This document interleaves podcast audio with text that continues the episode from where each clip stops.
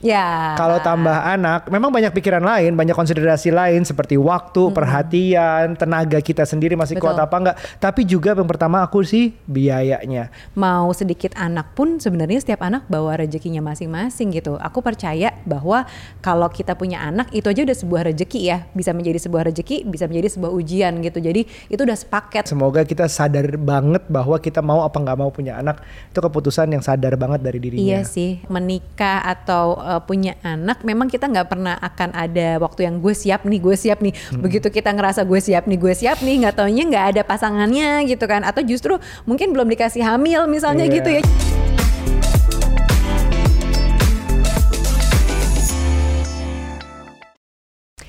Halo parents, apa kabar? Kembali lagi di podcast Curhat Babu, curhatnya Bapak, Bapak dan, dan Ibu, Ibu. Hai semua, apa kabar? Benar-benar baik-baik aja ya. Amin. Poni baru amin. Nih guys. Wih, poni baru. Kamu semakin mirip Lisa. Benar, yeah. benar. La Lisa ya, tapi ya. Bukan Lisa, Lisa Simpson. Yang lain. Oh iya, tuh kan, tuh ke atas poninya. eh, Bab, kemarin ini yeah. nih lagi ada yang viral di TikTok ya kan, ngebahas soal banyak anak, banyak rezeki. Di mana di dalam uh. itu diceritakan soal um, orang tua yang punya anak delapan dengan jarak yang lumayan deket gitu okay. ya, sampai anaknya tuh makan kertas gitu. Oh, jadi kekurangan finansial ya, masalah finansial sehingga. Kalau dilihat-lihat dari jumlah delapan dan ujungnya adalah makan kertas, berarti finansial. Kemungkinan besar demikian. Nah. Pendapat kamu apa nih tentang kejadian ini nih? Ih, yang kamu dulu aja deh. Uh, cari aman ya. Cari aman, aku takut. Ya, aku mengerti sih. Maksudnya kita sendiri ini adalah pasangan yang punya dua anak. Ya. Dua anak perempuan yang umurnya kira-kira tujuh dan lima tahun. Hmm. Uh, kita pun merasa, gue sih, gue gak bisa bilang kita juga ya, ya seratus persen ya. Hmm. Tapi gue udah gak mau lagi. Kalau aku masih mau loh. Nah, ini dia konflik dimulai sekarang. Tapi bisa gak sih langsung tiga tahun aja? Request. Kalau aku mikirin, tapi sesuai dengan cerita yang tadi, aku tuh mikirin yang pertama justru di biayanya. Ya. Kalau tambah anak, memang banyak pikiran lain, banyak konsiderasi lain seperti waktu, hmm. perhatian, tenaga kita sendiri masih Betul. Kuat apa enggak. Tapi juga yang pertama aku sih biayanya. Nah, biayanya itu apakah kita bisa menjalani lagi semuanya, memberi nutrisi yang benar, nyekolahin, hidup-hidup yang lainnya, ulang tahun gitu segala macam, liburan, hmm. bla bla bla. Cukup apa enggak? Nah, dia kan jelas delapan anak lebih berat lagi daripada cuma tiga anak gitu. Ih, ngebayangin ya dua anak aja kita jarak deket kayak udah kocar-kacir banget hmm. loh. E, antar jemputnya, terus belum lagi lesnya, biaya-biayanya. Benar, benar. Terus misalnya ulang tahunan, emang gak harus dirayain gimana-gimana. Cuman yeah. kan temennya ada yang ulang tahun, mau gak mau kayak kita siapin kado gitu kan. Dan lain-lain biaya sosialnya gitu loh. Terus belum lagi aku masih punya keinginan kali ya, aku masih B M B M. Pengen dong liburan, pengen dong uh, tamasya. Ya, kayak ini, apa piknik gitu loh. Ini inner child yang berbicara, bener. Parents. Jadi yang kayak masa kecil yang gak diliburanin, nah gitu bener, tuh. Bener, bener, bener. Nah, tapi jadinya banyak tanggapan juga nih dari dari para netizen gitu ya. Ini beberapa diantaranya yang dari Twitter ada nih. Dia bilang gini, banyak anak banyak rejeki karena anaknya dijadikan titik-titik-titik. Terus ada yang jawab nih, katanya karena anak dijadikan investasi nah, bodong coba. Pas lebaran. Atau misalnya dijadiin konten, nah. atau dijadiin AdSense, yang kayak gitu-gitu. Tapi sebenarnya aku coba uh, coba menjalani ya. Kita coba memberi empati dengan yang nulis itu uh, jalan pikirnya seperti apa. Hmm. Memang se- seperti setiap lebaran kita uh, anak kita minta angpau. Hmm, gak gitu. minta, gak kita minta, gak ngajarin ya. buat oh, minta okay, kok. Oke, okay. dikasih, dikasih, dikasih angpau. Tapi on the other hand, kita juga ngasih angpau ke anak-anak Betul. Saudara segala macam. Yeah. Tahu nggak kita tuh kalau ngitung break even. Iya uh, sebenarnya benar-benar. Jadi ujung-ujungnya adalah kita ngasih duit ke anak kita, cuma lewat orang lain. Gitu. Jadi menurut ya menurut kita doang itu kok jadi kayak bukan investasi ya. Iya, kalau buat itu. Kita nggak investasi sih. Terus kalau dibilang investasi bodong nggak juga ya, karena waktu anak kita kecil sebenarnya tuh kita kumpulin. Terus kayak sekarang karena udah gede ya lima tahun tujuh tahun, mereka udah ngerti tabungan, udah punya buku tabungan sendiri. Jadi ya mereka kita antarin ke bank, ke bank iya, buat setor duit sendiri. Mereka, duit jadi nggak bodong. Kalau buat kita nggak jadi investasi bodong karena kita nggak ikut me- merasakan juga ya, biasa-biasa iya. aja. Iya betul gitu kan. betul betul. Nah tapi kalau misalnya katanya anak ini jadi investasi dalam artian konten, konten jadi AdSense dan lain-lain. Memang sih aku juga suka ngelihat uh, kontenku mungkin jadinya lebih bagus kalau aku menceritakan soal anakku Jadi kayak misalnya ada foto anak-anak, mungkin karena lebih apa ya, organik ceritanya, lebih lucu, lebih ya bikin orang tertarik untuk lihat konten kita jadinya yeah. gitu kan. Tapi aku dengan tidak sengaja sebenarnya untuk masukin anakku sebagai konten nah, gitu loh. Anak menjadi sumber konten ini sebenarnya adalah juga perspektif orang yang bisa beda-beda. Beda-beda. Misalnya anaknya yang memang dieksploitasi, kamu harus bikin konten, kamu harus bikin YouTube channel sendiri. Walaupun misalnya uh, umurnya belum tiga belas hmm. dibikin YouTube channel sendiri atau Instagram, TikTokan sendiri tanpa pengawasan orang tuanya. Sebenarnya itu salah kan menurut hmm. menurut guideline para platform itu. Nah itu juga ada bisa orang menilai, wah itu nggak benar nih, bisa. Ada juga yang kayak kalau kita memang anak sumber konten kita, sumber konten dari mana dulu? Bisa jadi sumber cerita, kayak Nucha yang baru cerita hmm. barusan. Tapi bisa jadi sesimpel sumber bahagia kita. Jadi dengan kita lebih bahagia, dengan adanya anak, kita bikin konten lebih bahagia. Atau kerja lah, gak usah bikin konten. Jadi sebenarnya sumber konten tuh sangat luas artinya menurutku. Benar sih, uh, mungkin kita bukan yang kayak menjual tadi, yang apa namanya, misalnya akunnya anak mm-mm. buat dijadiin endorsan. Atau misalnya bawa-bawa anak untuk setiap kali kita posting uh, mungkin produk-produk atau brand yang terkait sama orang dewasa gitu kan, kita yeah. juga nggak gitu ya, yeah, kan uh-uh. kita sangat menjaga dan sangat pilih-pilih gitu. Betul. Loh, dan memang ya aku juga nggak tahu ya, ini setiap orang tua punya guideline-nya sendiri. Betul. Sih untuk anaknya kan, ada yang menurut mereka nggak apa-apa, menurut kita apa-apa dan lain-lain yeah, yeah, gitu yeah. loh, pasti yeah. kan beda-beda. Nah tapi Bab, ada lagi konten-konten lainnya nih, uh, jawaban-jawaban uh, atau pendapat ya? uh, uh, komen netizen. Ada yang bilang gini, banyak anak banyak rejeki, maksudnya rejeki yang harus dicari, bener nggak?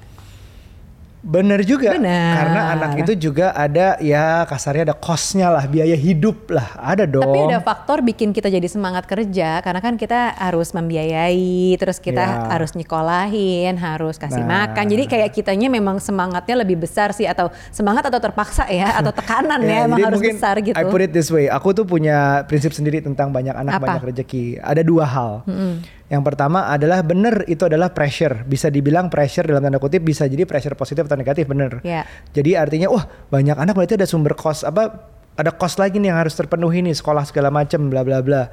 Ya itu pressure. Ada juga orang yang kerja dengan kayak the power of kepepet gitu. Mm-hmm. Kalau ada pressure, kalau mau S K S-nya harus selesai itu sistem kebut semalam baru benar kerjaannya. Ada yang begitu bisa. Yeah. Tapi kedua adalah kombinasi juga dari sumber kebahagiaan kita tadi. Jadi mm-hmm. kalau dengan adanya anak dan kita bener raise-nya, kita bahagia dengan anak itu, anak pun bahagia dengan kita, itu jadi sumber kebahagiaan sehingga kita kalau kerjanya lebih bahagia, lebih produktif lagi. Nah hmm. itu banyak anak banyak rejeki versi aku, kombinasi dari dua itu. Ya ya ya, kalau buatku ya sebenarnya banyak anak banyak rejeki, uh, aku nggak bisa bilang semakin banyak anak jadi semakin banyak rejeki sih. Mau sedikit anak pun sebenarnya setiap anak bawa rejekinya masing-masing gitu. Aku percaya bahwa kalau kita punya anak itu aja udah sebuah rejeki ya, bisa menjadi sebuah rejeki, bisa menjadi sebuah ujian gitu. Jadi itu udah sepaket gitu. Jadi mau banyak anak pun dianggap rejekinya banyak, tapi ujiannya makin banyak juga gitu loh. Ya, aku karena kan masing-masing kan juga beda gitu loh paketannya. Hmm. Dan tadi kalau misalnya rezekinya mau dikaitkan dengan finansial, ya itu sih masalah tergantung kayak kita bener. Mencari uang karena kita punya tanggung jawab atau kita punya pressure tadi untuk uh, menghasilkan selalu lebih dan lebih gitu. Padahal sebenarnya yeah. kalau misalnya cuma anak satu yang dianggapnya cuma sedikit, bukan berarti jadinya rezekinya dikit juga. Kan kita juga semangatnya mengelola duitnya, yeah. oh nih sesuai dengan uh, porsinya. Gue punya porsi satu anak gitu loh. Jadi ya sesuai porsinya aja. Aku ada cerita nih biar kita juga lihat dari sisi-sisi lainnya yeah. ya. Um, waktu itu aku tenis, terus pelatihnya lagi gak bisa, digantikan oleh substitute coach lah. Mm-hmm. Dia pengganti doang saat itu. Kita ngobrol-ngobrol karena belum pernah kenal sebelumnya, kita ngobrol-ngobrol tentang uh, anak main tenis. Aku cerita anakku main tenis bla bla bla. Dia cerita tau gak, mm. anak dia ada berapa coba? Delapan. Wow. Delapan hang- dengan empat kali hamil. Artinya kembar! Empat kali kembar. Dia empat kali kembar anaknya. Mm-hmm. Dengan tiga kembar pertama atau enam anak pertama itu dalam waktu delapan tahun. Wow. Bener, iya. Dalam waktu dia tuh katanya dia bilang baby blues sampai delapan tahun. Baby bluesnya delapan tahun. Dia bilang ceritanya seperti itu. Dan sekarang anaknya udah besar, udah udah udah dua puluhan ada yang gitu. dua puluhan tahun, oh. ha, ada yang dua puluhan tahun. And you know what? Tiga anak pertama itu sekolahnya beasiswa semua dari keren. Tenis. Bapaknya beasiswa. Tuh atlet yang gak jadi keren. Atlet, gak, gak selesai karena cedera. Tapi akhirnya bisa hmm. ngajar anak-anaknya tenis, anak-anaknya jadi tenis. At least walaupun dia gak, belum pro atau gak pro, tapi beasiswanya teknis semua, dari teknis di luar negeri lagi. Hmm. Nah itu kan maksudku, maksudku mungkin dia waktu punya anak nggak, mungkin nggak kepikiran sekali sama yeah. ke arah situ. Tapi memang ada rezekinya seperti yang kamu bilang tadi. Iya. Yeah. Ceritanya mengharukan sekali. Betul betul. Mm-hmm. Uh, aku aku suka sih, maksudnya untuk punya anak banyak ya. Tapi kalau jaraknya deket agak keder juga nggak sih? Iya iya iya iya. Mungkin nggak rencanain juga kali jaraknya. Iya iya mungkin mungkin mungkin mungkin. Nah itu ada eh, lagi tuh. Mm, terus ada lagi nih yang komen gitu ya. Ada yang bilang gini. Dan jangan kaget kenapa mereka yang berada di bawah garis kemiskinan justru anaknya banyak gitu ya. Yeah. Karena hiburannya mereka ya cuma itu. Seks itu buat uh, mereka bukan cuma kebutuhan tapi juga hiburan. hiburan. Yeah. Dan mereka nggak mau pakai K B dengan berbagai alasan. Ada yang berdalih banyak anak banyak rezeki itu. Benar. Jadi Benar. Ada yang namanya kalau yang nonton ini kebanyakan adalah Gen Z, di atasnya Gen Z ada kita, kita ini milenial, ada Gen X atasnya lagi, dan ada generasi yang namanya Baby Boomer. Mm-mm. Kenapa namanya Baby Boomer? Karena di saat itu adalah sesudah perang. Ya. Sesudah perang, selesai Perang Dunia Kedua waktu itu ya. Semua damai, ngapain lagi nih kita? Hiburannya adalah ngapain lagi, tapi abis perang inget ekonominya berat dong, yeah. ngebangun ekonomi lagi. Ngapain lagi nih kita? Bikin anak. Makanya nama generasinya adalah Baby Boomers. Di saat itu peledakan, peledakan jumlah anak ya itu itulah. Kakek-kakek nenek kita anaknya berapa? enam, delapan, sepuluh segala macamnya itu ya. Nah itu jadi nah. memang seks itu juga bisa jadi hiburan saat pada beberapa buat beberapa sih. orang. Benar benar benar benar. Sekarang juga mungkin kayak gitu uh, masih terjadi kayak gitu, tapi memang di yang di bawah garis kemiskinan ya hiburan mungkin kegiatan bukan mungkin bukan hiburan ya, tapi kayak kegiatannya nggak sebanyak apa yang ada mungkin di kota besar gitu yang hmm. mungkin pada bekerja, mau itu kantoran kek, mau main usaha, game. mau main game atau apa tuh tidak banyak terpapar kegiatan gitu loh kalau di daerah. Jadi kenapa kayak anak ya udah ya udah berbuat aja terus gitu kan. Tapi kalau sekarang sebenarnya lebih concernnya aku tuh bukan main banyak-banyakan jumlah anak, tapi lebih ke kualitas, kualitas anaknya. anaknya betul. Karena uh, kalau ngelihat sekarang, aku dulu ya waktu kita belum punya anak, ngelihat anak-anaknya teman kita gitu yang uh, masih kecil-kecil tuh mm-hmm. rasanya kayak ya ampun pinter banget gitu kan. Terus kayak uh, ih jago banget bahasa Inggrisnya. Ih kok dia bisa udah bisa ngomong kayak gitu yeah, gitu loh. Yeah, kita yeah. selalu amazed dengan anak-anak zaman sekarang yang Uh, apa ya menurut kita kayak wow gitu, kayak berapa berapa steps ahead daripada kita sendiri. Eh begitu kita punya anak sekarang nih, umur yang masih bocil juga tujuh tahun lima tahun, kita lihat kayak pergaulan mereka, teman-temannya, terus belum lagi orang tuanya memang sangat-sangat kayak yeah, terdepan yeah, yeah. gitu ya cara pikirnya mereka. Terus kayak misalnya kayak tadi aja kita di mobil sama, sama anak kita yang tujuh tahun, dia bisa loh ngomongin soal apa namanya global warming global warming climate itu masih change. tujuh tahun. Dalam hatiku kita ngomongin global uh, apa namanya global warming aja baru kayak kuliah loh seingatku tuh ya kan. yeah, yeah, betapa yeah, jauhnya yeah. jarak uh, apa sebuah kualitas obrolan gitu yeah, jauh yeah, banget yeah, sih yeah. Kamu diem aja nih, aku diem aja soalnya aku gak gitu ngerti. Ya luar biasa concernnya terhadap lingkungan dan naik banget nih sekarang nih. Ada juga statement dari Pak Jokowi tahun dua ribu dua puluh dua kemarin. Jarak punya anak tuh sebagainya Sebaiknya. sebaiknya sebaiknya itu tiga tahun biar mm-hmm. ibu pulih dulu baru boleh punya anak lagi. Menurut kamu gimana? Setuju, setuju, itu? setuju. Uh, karena bukan cuman pulih secara fisik ya, tapi mm-hmm. ibu-ibu yang melahirkan itu punya hormonal, punya bawaan yang nggak bisa pulih sekejap gitu loh. Ada yang mentalnya kena banget mm-hmm. atau yang kalau zaman sekarang orang-orang bilangnya kena mental gitu kan. Entah dari mulai baby blues, terus kayak uh, postpartum depression yeah. atau hal-hal setelah itu gitu loh, kayak kehilangan jati diri itu banyak banget deh. Pokoknya yeah. masalah mental tuh menurutku kena banget di ibu-ibu, walaupun misalnya Betul. ada yang bilang aku nggak kena kok, aku biasa aja, tapi sebenarnya ada lah, pasti ada yeah. capeknya, lelahnya tuh mungkin Setuju. baru selesai di tiga tahun, karena dua tahun pertama lagi lelah-lelahnya breastfeeding ya kan, menyusui itu melelahkan, kurang tidur, terus emosinya masih naik turun, hmm. terus banyak lah pokoknya kayak aduh pikirannya banyak banget dua tahun pertama. Setelah itu mungkin setahun berikutnya lumayan tuh menghadapi anak-anak yang mulai masuk fase yang kata orang-orang tantrum lah, yeah, padahal yeah. sebenarnya bukan tantrum ya, itu yang soal bahasa dan lain-lain tuh mungkin baru aman di tahun ketiga gitu, mungkin yeah, baru yeah. memutuskan lagi untuk punya anak lagi gitu ya, Betul. hamil lagi mengurang, mengulangi siklus yang sama itu ya di tahun ketiga nah, itu. Nah ini hal kedua yang dipikirin sebelum punya anak. Mm-hmm. Yang pertama adalah tadi kita ngomongin finansial-finansial, tapi bukan itu satu-satunya kan. Betul. Jelas adalah fisik, ke- keadaan fisik dan mental kita juga harus dipikirkan mm-hmm. dengan sebelum punya anak apakah kita akan siap. Dan juga sebenarnya fisik dan mental juga berhubungan dengan finansial lagi, balik tadi kalau kita sakit segala macam gimana, apakah kita udah siap juga. Yeah. Kalau kita semakin tua punya anak, jarak dengan anak semakin jauh, apakah kita masih sanggup ngurus anaknya nanti. misalnya hmm. udah udah di atas empat puluh, di atas lima puluh baru punya anak, apakah masih sanggup, terus segala macam harus banyak dipikirin juga. Fisik dan mental adalah penting. Coba kalau tiba-tiba kita mikir punya anak tapi sesuatu yang tak terduga terjadi gitu. Iya nah, sih. Nah, itu apakah sudah dipikirin asuransi segala macam gitu-gitu. Mm-hmm. Cih, bridging yuk, bridging ke iklan asuransi bagus nih. Nah, terus jadi kayak pertanyaan berikutnya adalah Uh, jadi kapan dong kita siapnya punya anak? Ini masalahnya sebenarnya sama kayak pada saat kita mau menikah, siap nggak sih nikah nah, gitu loh? Uh, bener bener bener. Ya, kalau aku tuh pernah sok-sokan nasehatin orang, oh nik- jangan nikah dulu kalau belum selesai dengan diri sendiri. Emang selesai? Pernah akan selesai? Iya, begitu selesai juga nggak taunya jodohnya udah nggak ada, gimana dong?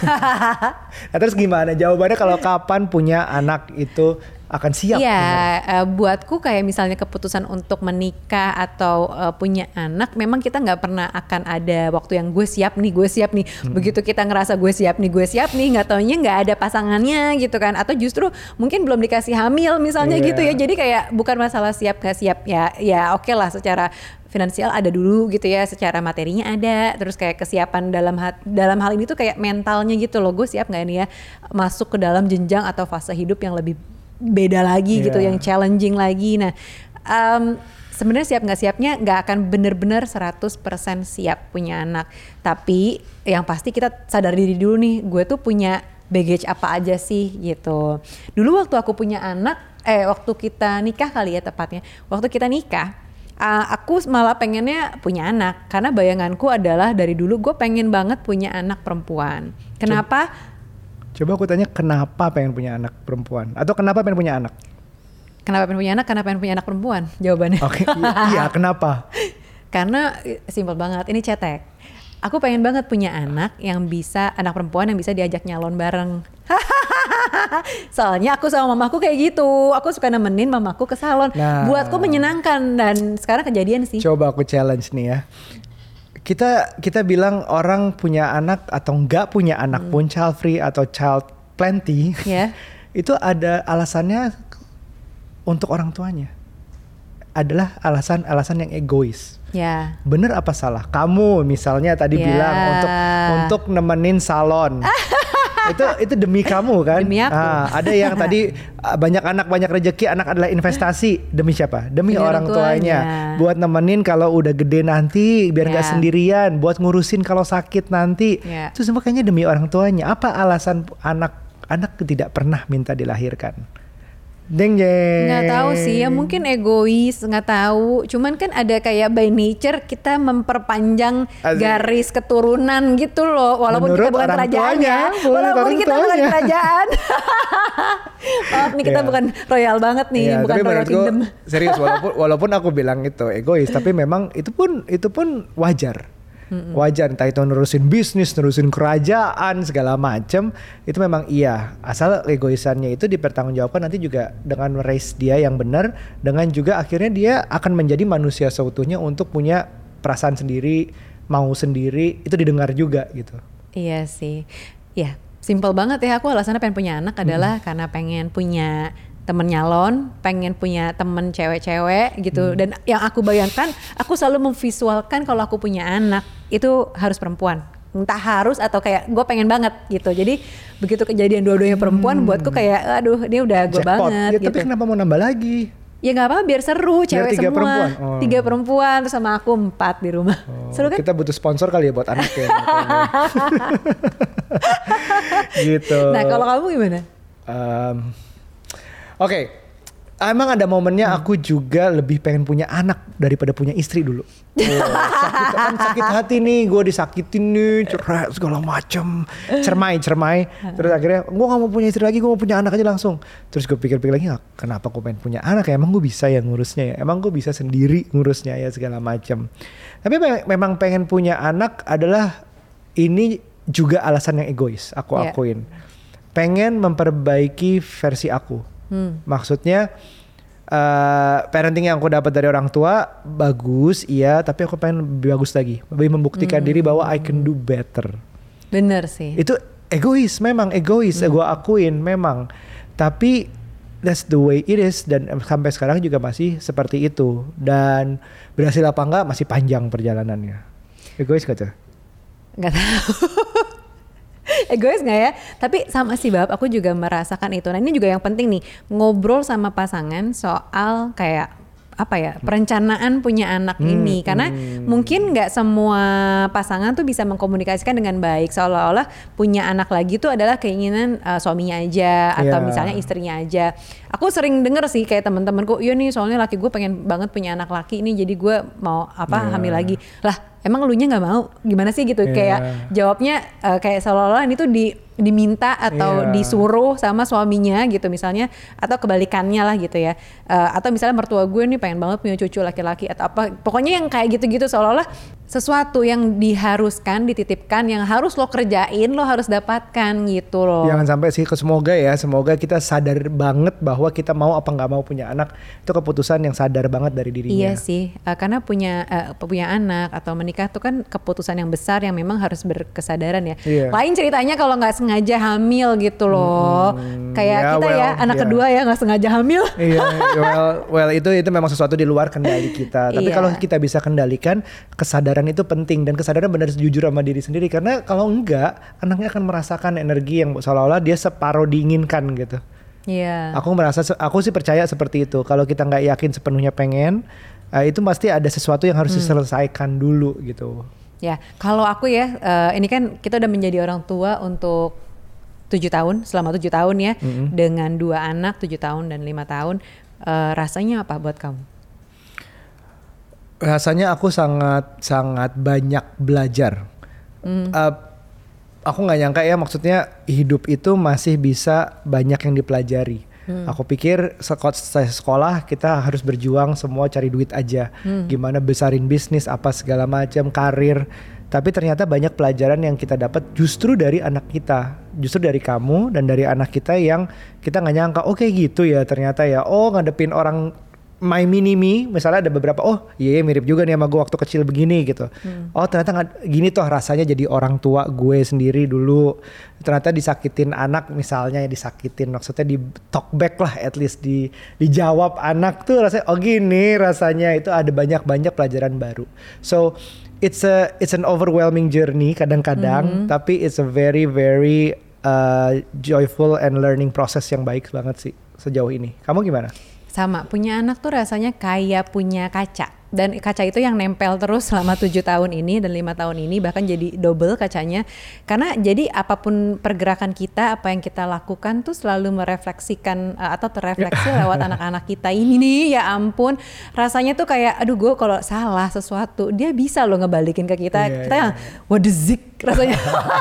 Iya juga ya gitu. Dan kita kan kasih seribu nasihat yang diambil yang satu hal yang kita gak pernah omongin depan dia, tapi keceplosan ke pasangan gitu, bisa aja. Iya iya jadi tuh kayak ini tuh punya anak tuh bener-bener kayak punya kaca yang nempel setiap hari, setiap saat, yang bisa mantul atau refleksi kapan aja ke kita, tapi itu jadi pembelajaran buat hidup kita gitu. Iya. Nah balik lagi, banyak anak banyak rezeki. Punya banyak anak gimana, boleh apa enggak nih?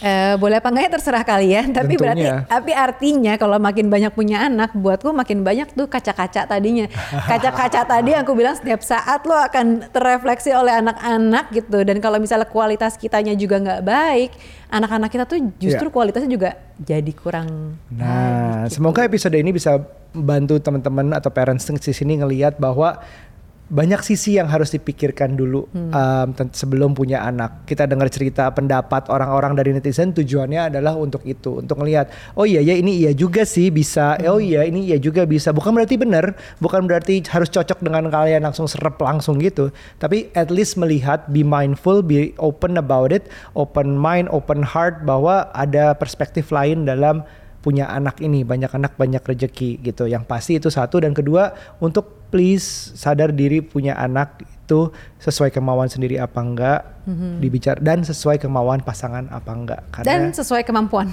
Dan sesuai kemampuan sendiri dan pasangan itu. Oke, okay, jadi gimana, kita nambah satu lagi? Enggak. Cewek? Enggak. Enggak. Kucing aja, anjing gimana? Jangan. Hah? Anak bayi aja. Anak bulu aja. Oke kalau gitu, terima kasih banyak parents yang udah nonton. Jangan lupa untuk like, subscribe, share, dan lain-lain. Sampai ketemu lagi di episode selanjutnya. Bye, bye.